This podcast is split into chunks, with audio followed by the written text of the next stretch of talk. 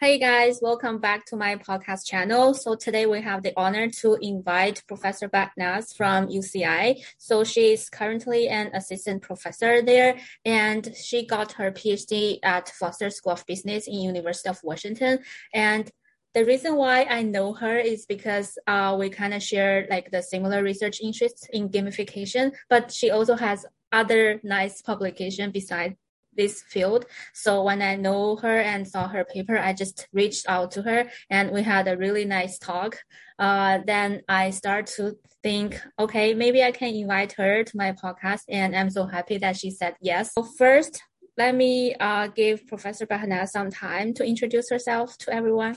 Yeah. Okay, sure. Thank you for inviting me for your, to your podcast. uh, my name is Behnaz Bojd. Uh, I'm an assistant professor at UCI Information Systems area.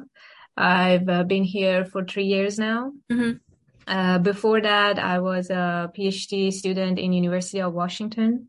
I started with operations management, uh, but then I switched to information systems in my second year. Yeah. Um, and even before that, I had a master's degree in industrial engineering. Mm-hmm. So I changed my major a couple of times, but now I think I'm in the right path. and I'm, uh, my research interest is mainly focused on goal setting, gamification, uh, digital health. I'm very interested in anything related to health, wellness.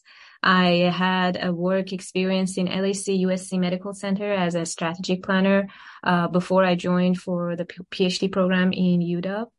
Um, uh, what else? Yeah, and I'm excited to answer any questions.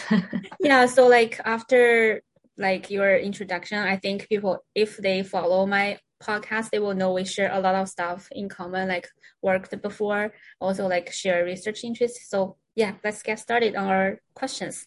The first question that I want to ask you is because um I like I do consider you as a really successful PhD and get a really nice job in academia. Mm-hmm. So I was wondering like what unique selling points that you consider yourself during your job market process or like when you uh, want to find a like really nice job? Like what unique selling points you think you have to beat other candidates when you were looking for a job? Yeah. So there are a couple of factors. First is um, uh, sometimes universities are looking for a specific research uh, so there were like uh, a couple of uh, schools, for example, that they were looking for uh, some kind of financial related research. Mm-hmm. And um, I mean, I submitted my um, uh, package, like my CV there, but I didn't. I may get like some interviews, but I never got any job uh, uh, flyouts. Mm-hmm. So it's really about not beating other people. It's like everyone has like a um, kind of a match from you know the student point of view and the school point of view. But sometimes uh, schools are not really looking for any specific research, but they just want to see how potentially how um, you know active you are and if you are doing some quality uh, working on any quality paper or, um, you know, uh, if you have any publications yet and so on. So in that case, I think maybe one is the research fit,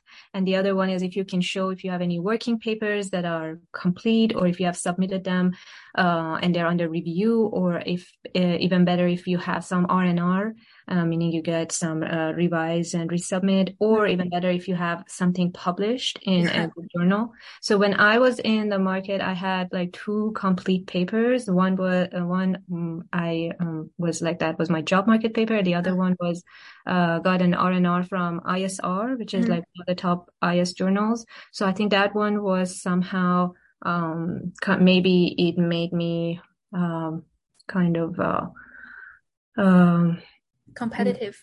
and yeah, maybe that was my competitive advantage uh, compared to people who didn't have like complete papers or mm-hmm. who didn't have uh, maybe any R&Rs. Mm-hmm. Uh, the other thing is, I think like, you know, the reputation of the school yeah. and, uh, you know, the advisors.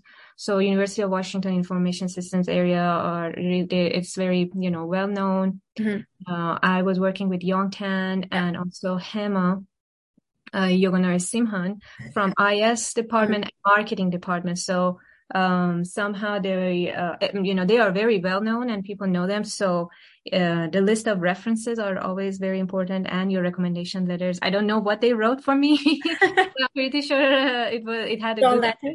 Yes. So it's about research fit, uh, your research, uh, you know, papers, your references. And the other thing is like, uh, well, we are in business school and teaching is always important. So if you have good evaluations and if you have uh, like um, if you have taught in a specific course, usually schools are like recruiting for people who can teach in a specific courses, and mm-hmm. if there's a match, uh, then they are more willing to you know hire you because they know you have experience teaching or even teaching assistant experience counts. Mm, yeah, I think uh, this is all about what you put in your CV. And then when you go to the interviews and then hopefully later in flyouts, they sometimes ask you questions that maybe, uh, is not very directly related to your research, but they just want to see if you can, um, you know, think, um, and um, you know be independent in your thinking and process questions and come up with answers mm-hmm. and they kind of also see if your attitude is has a match with the you know that university's spirit yeah. um, so i think those things they will show up in the interviews and the flyouts all of that mm-hmm. so uh, yeah i think these are the different so, yeah so in conclusion the first thing is have super strong research abilities. Either have a full published paper or an like R&R or like you have a really complete working paper. And the the second is have really nice letters from like well-known professors. The third is have teaching experience especially if you are, you can teach something that the school really wants you to teach yeah. in the future yeah, and and a research fit because sometimes even if you have great papers and maybe it's not what they are looking for for a mm-hmm. specific field, uh, let's say you focus on healthcare, but they're looking for someone to do research in I don't know uh, uh, financial markets. So yeah. if that's not a fit, then you should not take it personal. yeah, I know it's it's really like PhD application. Like many schools have their preference. Like for example, some schools prefer students who have like machine learning backgrounds or have like specific background. It's really, as you said before, which I really love, is it's not about beating someone. It's about it's a matching process. It's not exactly. a beating, it's a matching. So yeah, I think this is really, really helpful. Uh, but my follow up question is that how do you like finish all those stuff in five or six six years, right? I think you you've been there for six years. I've been there for six years. The first year I was an operations management student. Yeah. So I think like that doesn't count. I had to start the second year. I had to start taking all the econometric classes that and is, empirical. Yeah, yeah, because before that I was not really working with data. Uh, so your question is like how we should schedule. Yeah, or like um, maybe like your timeline or um, how to be this productive to finish all like two papers and teaching and even TA, everything like in five years? To be honest, I don't consider myself as very productive. I know mm. other friends and students who have completed much more. Um, and, uh, well, I think like if you are a student in University of Washington and most other universities, they have some uh, assignments like first year paper, second year paper. The courses are already uh, there for you to teach and TA. So as long as you follow the assignments um, and try to focus on those, uh, you should be in good hands. Um, so it's just about, you know, um, I think the first maybe year or so that I may consider myself not so productive was to find research questions yeah. that are interesting to me and also uh, finding data and then trying to figure out if they have any potential for uh, becoming a you know publication mm-hmm. um, which is uh, you know the nature of the research like yes. it's not like you say, okay, one time I do it and it's like done. No, every time you want to start a paper, you need to figure out if this is interesting to you, if the data, if there is available data for it, or um, you know, if it's like at the end of the day, is it publishable? Is it an interesting research question for reviewers and others? Um, so, um, yeah, it's maybe the first year or so, you may feel like you're not following the assignments, but as long as you put time, you will see outcome. Uh, but yeah, I don't really consider myself super, uh, you know, productive. Yeah.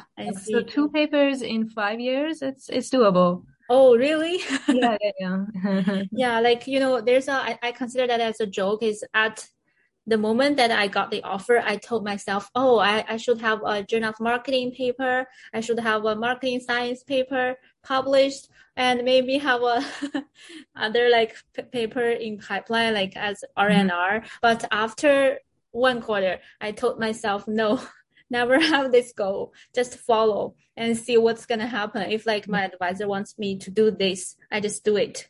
I will never ever have that mindset in my brain that, oh, I need to have two publications or something like that. Just like follow the instructions mm-hmm. and do the tasks. And I think if I follow, time will tell. And maybe like if I follow and don't struggle too much on what kind of publications I will have in the future, then it might end up better than just worrying about publication. Yeah. Yeah. yeah. good point. It's really, I think, uh, different people have different things can motivate them. Yeah. So if you think like thinking about having a paper in marketing science can motivate you to work harder or more effectively, productively, mm-hmm. then why not just have the goal? But if you yeah. think that is actually adding stress, then yes. you can, you know, teach that goal.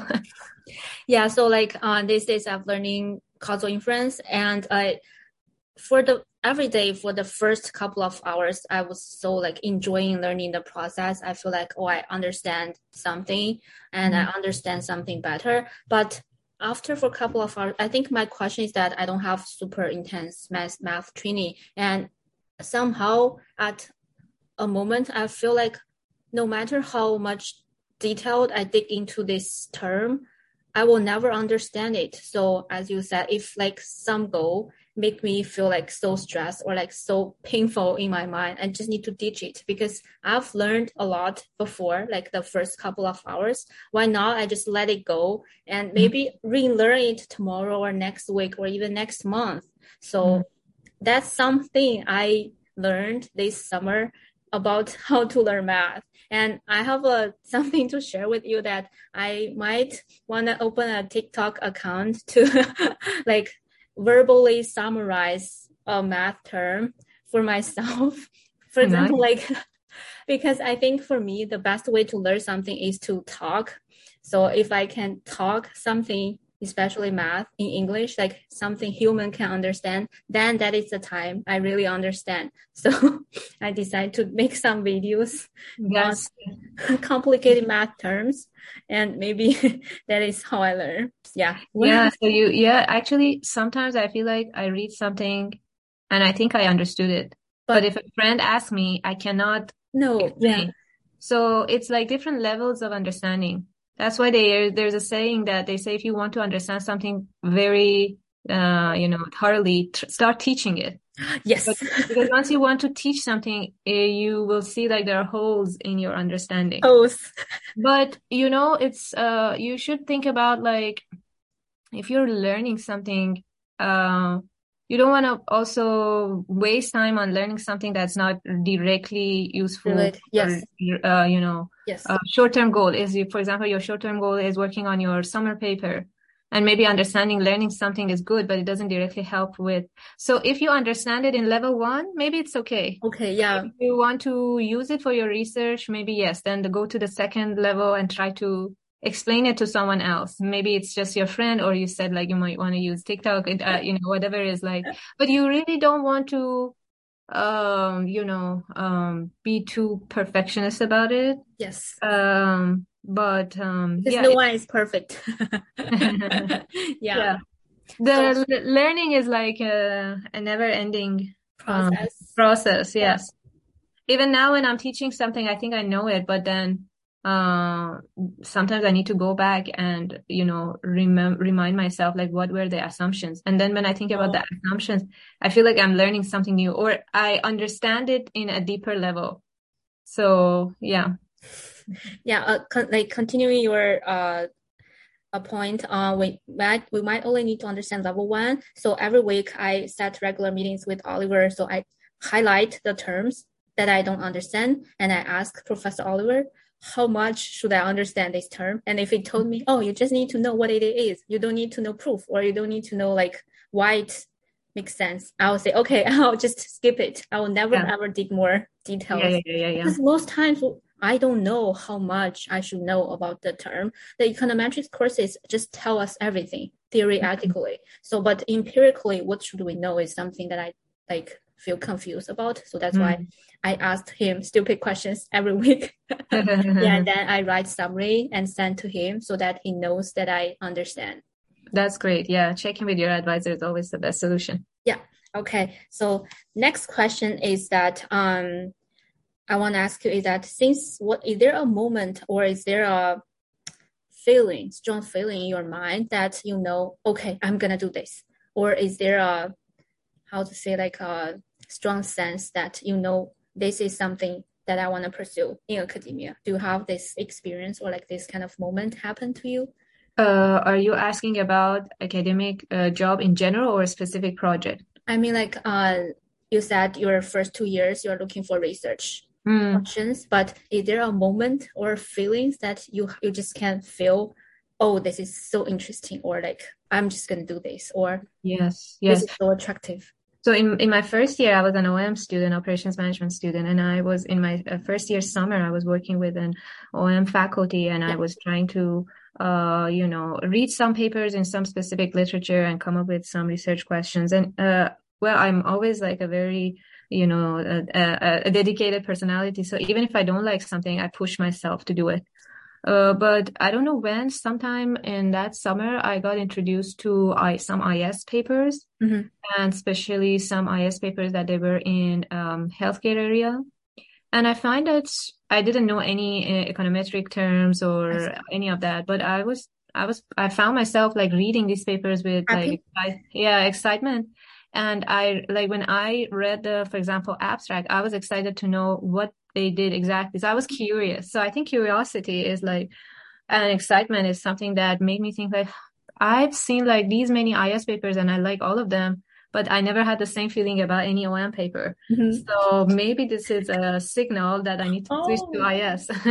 Oh, that's really nice points. Really like dating someone. Like when it happens, it happens. Like when you're dating someone you don't like, but you feel like, oh, he's a nice person. Like you cannot find any excuses that maybe he's not doing anything wrong. But after you meet another guy, it's like, oh, I know it. I just know it. I think yeah, curiosity is really, really important. And it also happens to me a lot.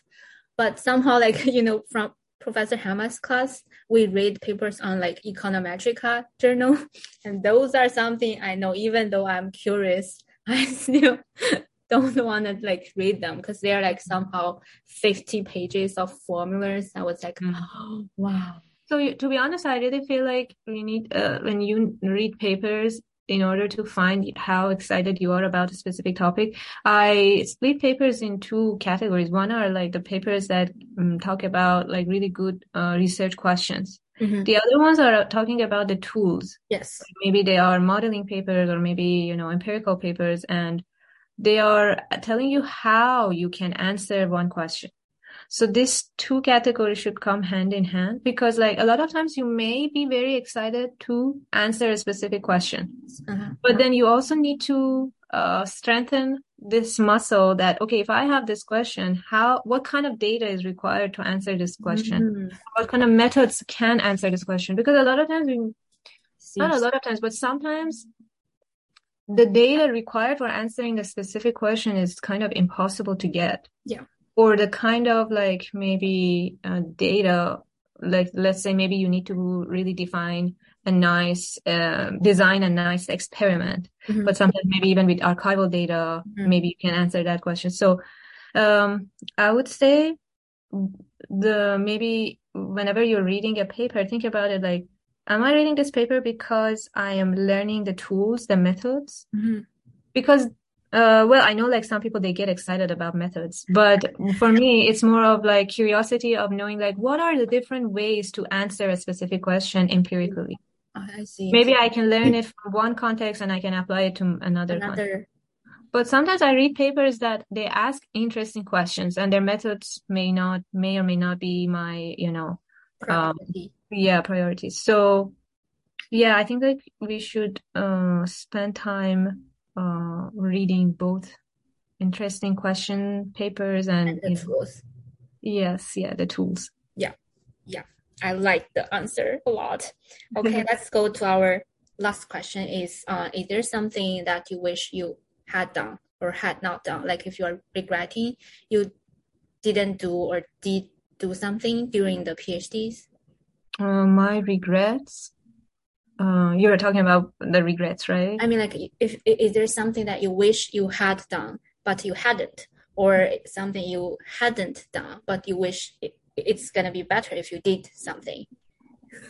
Well, I think like uh, going back to reading papers, Mhm. uh, I'm a very organized person, but for some reason during maybe the first two years, I was just reading papers, uh, and sometimes because I was never documenting my um, documenting Oh. it, I had to reread it again and again. I see. Yeah.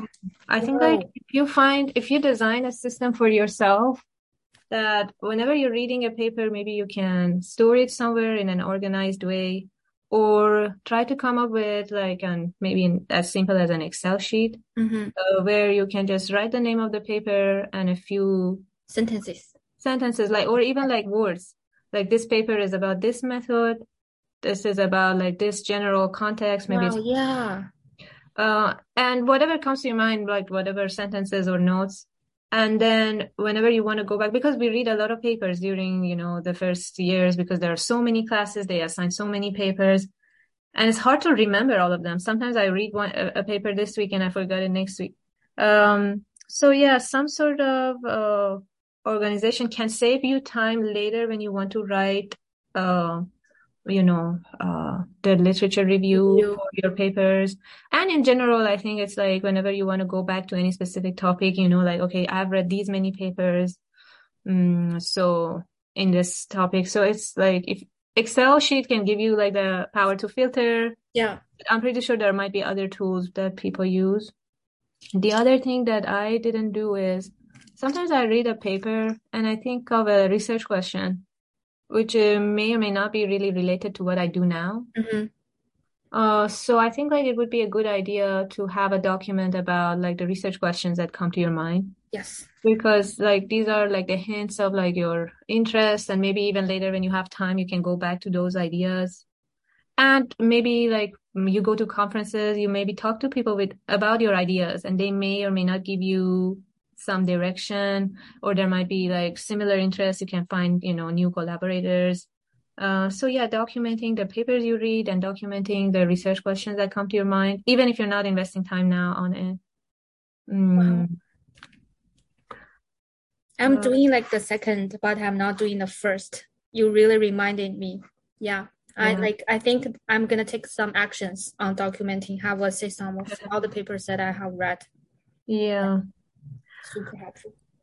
It would be also good to find like uh you know some kind of uh maybe academic buddies Yeah. those who have um well I was lucky that I I found some uh friends in uh, University of Washington with similar interests. hmm We were talking about research like on a you know over a lunch or dinner or something like that.